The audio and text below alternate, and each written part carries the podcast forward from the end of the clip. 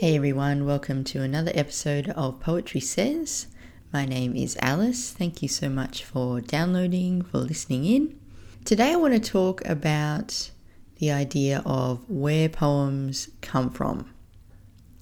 Now, as soon as I say that, you've probably got a whole bunch of ideas already floating up in your mind. You're thinking, well, poems come from the poet themselves, they come from memory, they're representing certain experiences that the poet has had, or maybe they come from sources like found text or speech. Maybe they come from techniques like chance operations, like you use a word dice or you do a random opening of the dictionary.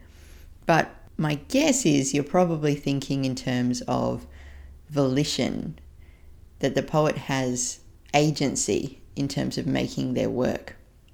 But I've come across an idea quite recently through looking at the work of the poet Jack Spicer, who was a Californian poet active in the 50s and 60s, that poems actually come from outside the poet. This is his contention, anyway. And so, what I'm going to do today is explain that idea in some detail, and then I'm going to look at a poem of his, which I think pretty much either contradicts or challenges his own idea.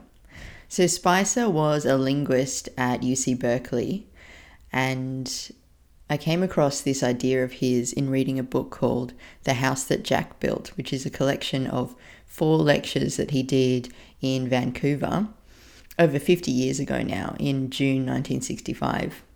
These lectures took place basically in the months before Jack Spicer died. He was pretty much an alcoholic, it sounds like, and he died from alcohol po- poisoning in the same year that the lectures were given.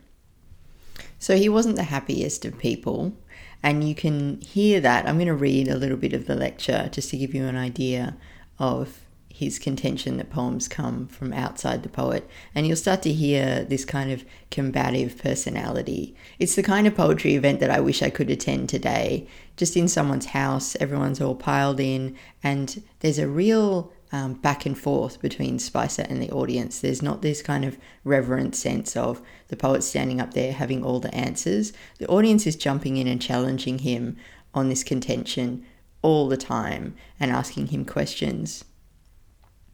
So, to get a little bit closer to this idea of poems coming from a place outside the poet, I'll read some sections from his first lecture. And in this part, he talks about three stages to discovering this outside as a beginning poet. So he says, I think the first kind of hint that one has as a poet is after you've written poems for a while and struggled with them and everything else, a poem comes through in just about one eighth of the time that a poem normally does. That's the first experience. And you say, oh, well, gee, it's going to be much easier if I can just have this happen very often. So then you write 17 or 18 different things which are just what you, you're thinking about at that particular moment and are lousy. It isn't simply the matter of being able to get a fast take, it's something else. But the fast take is a good sign that you're hooked up with some source of power, some source of energy. Then the next thing you suddenly figure out well, gee, when I've been wanting to say something, say I'm in love and I want to sleep with this person, and you know, the normal thing is with a fast take, you write all these things down with an idea of essentially a way of selling a used car. And this doesn't work. So one day, after you've had this first experience, which just was something you couldn't imagine, and the poems haven't come this clean, this fast, and they don't usually in dictated poetry anyway. Again, suddenly there comes a poem that you just hate and would like to get rid of that says exactly the opposite of what you mean. But what you want to say, the business of the wanting coming from outside, like it wants $5 being $10, that kind of want, is the real thing. The thing that you didn't want to say in terms of your own ego, in terms of your image, in terms of your life, in terms of everything. So, my understanding of what he said so far is that he sees a poet having these different experiences of a poem just coming to them. And some of them are real, genuine poems coming from the outside, and others the poet just fools themselves because they think, oh, yeah, I'm just writing down exactly what I'm thinking. I'm not getting in the way here. But those are not genuine outside experiences. That's just that's just your stream of consciousness operating, I suppose, is what he means. And so I think what he's saying here is the first stage is getting to understand the difference between those two types of writing. So he goes on I think the second step for a poet who's going on to the poetry of dictation is when he finds out that these poems say just exactly the opposite of what he wants himself. Like if you want to say something about your beloved's eyebrows, and the poem says the eyes should fall out, and you don't really want the eyes to fall out or have even any vague connection. Or you're trying to write a poem on Vietnam, and you write a poem about skating in Vermont these things, again, begin to show you just exactly where the road of dictation leads.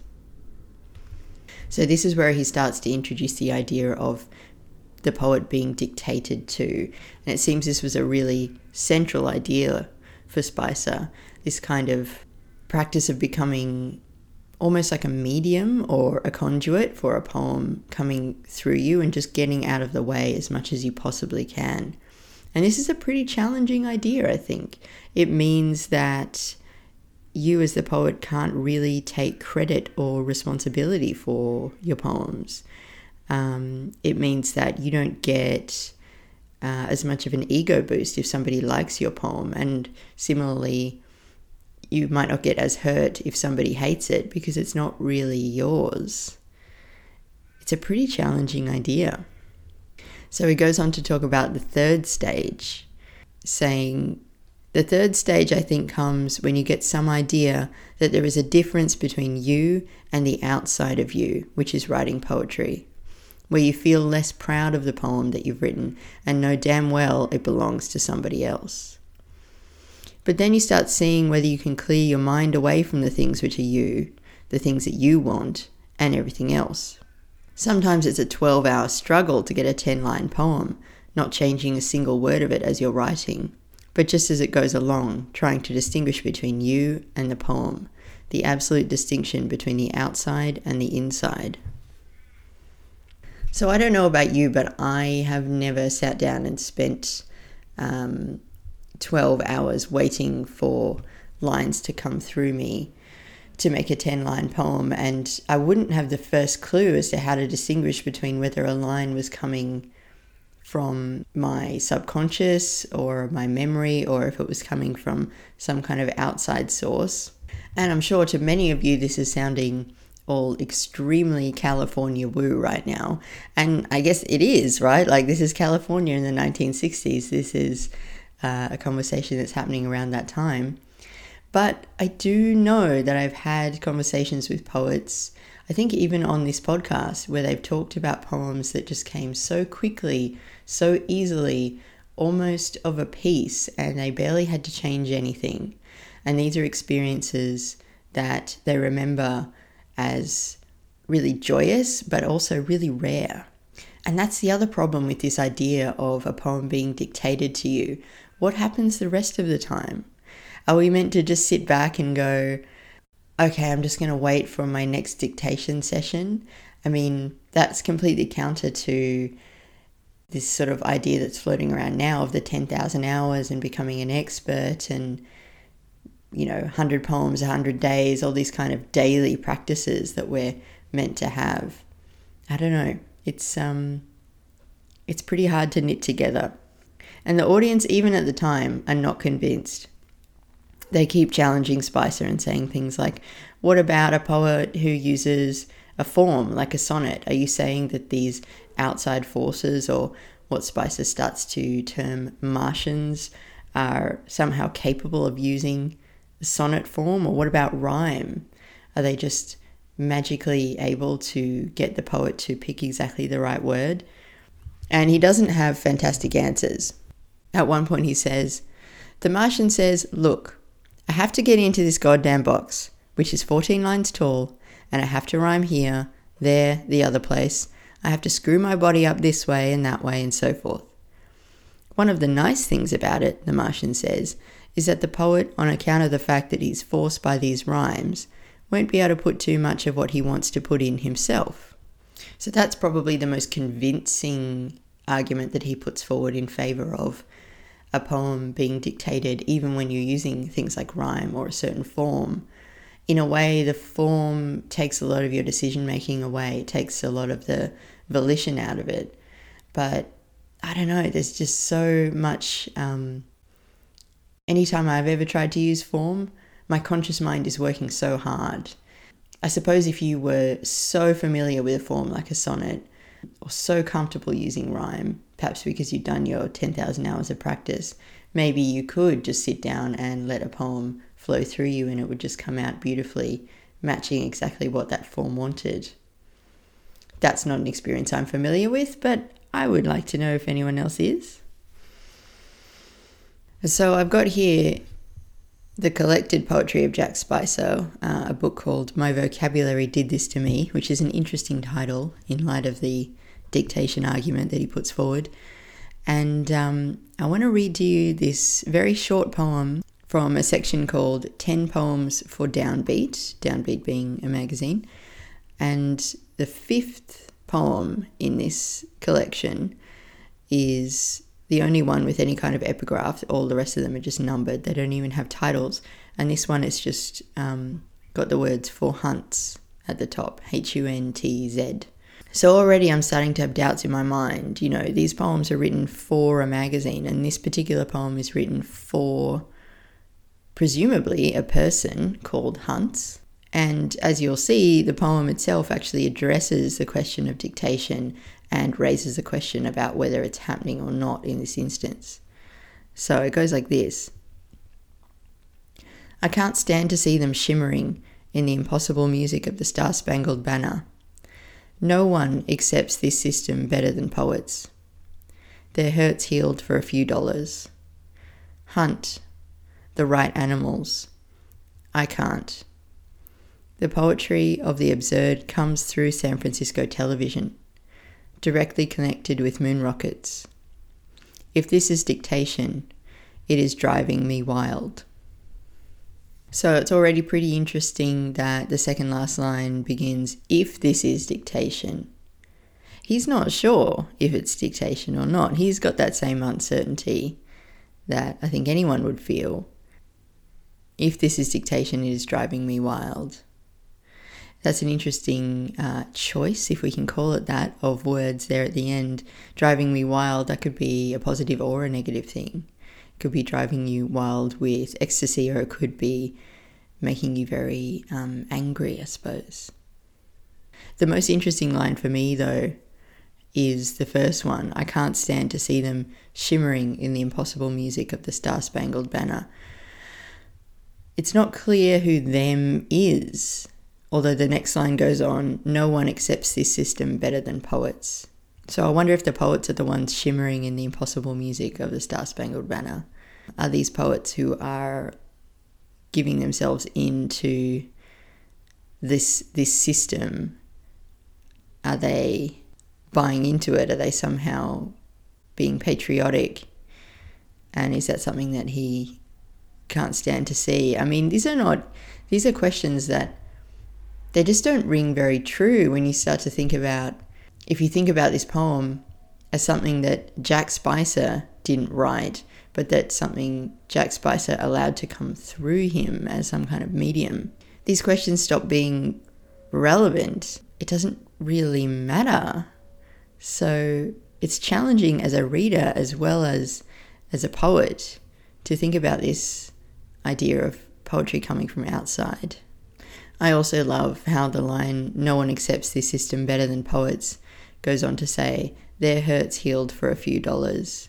Even though it might have been a lot easier economically to be a poet in the 1960s, it's just a reminder that the um, economic needs of, of poets were still pretty meager. So, yeah, I, I looked all through this collection for something that I thought would be representative of Spicer, and I wanted to choose something late in his in his work so that it would be in line with this idea of dictation that he talks about you know right before he dies and this poem um, is from a collection published in 1965 as well. So we have to assume that he's pretty comfortable by this stage with the idea of dictation, but there's still that doubt in there. If this is dictation, it is driving me wild. So, yeah, as, as I'm reading these lectures, I increasingly get the sense that Spicer is one of those people who took a position and defended it more for the joy of defending the position than he really believed in it. I could be completely wrong about that, but I don't know. There's a, there's a playfulness in the way that he talks to the people who come to these lectures, and there's a, a sense of fun as well. He's not taking it deadly, deadly seriously. So I don't know if that's an idea that really connects with you or if it's one that just makes you kind of irritated.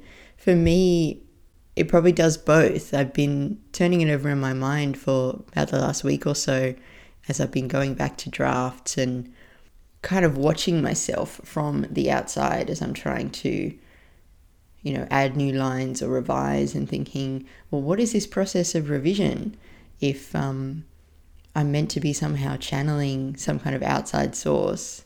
You know, I use the term meant to very loosely there. But yeah, it makes me kind of think about, well, what is the place of something like a poetry workshop where everyone looks at each other's drafts and gives suggestions and what about the poets that we know worked through tens or sometimes even hundreds of drafts to get a poem just right? You know, you've got them on one end of the scale, and then you've got your, your Ginsbergs and your other kind of California school poets advocating first thought, best thought, you know, try not to revise too much, if at all. I guess at the end of the day, it's a question of trusting your own process, whatever that is, probably the quickest way to kill any kind of creative instinct, instinct is to worry too much about what other creators are doing. So, yeah, don't take Jack Spicer too seriously. But um, I thought this was an idea definitely worth pursuing just because I do hear again and again poets talk about this experience. Oh, this poem just came to me. It was like I wasn't even writing it, I was just taking dictation. So I'd love to hear your thoughts on this. I'd love to know if this is something that resonates with you or if seems totally off the wall. So you can get in touch with me on Twitter at Poetry Says. You can also find me on Facebook and you can get in touch via the website as well at poetrysays.com. Thanks so much for listening and being part of the podcast, and I'll catch you next time.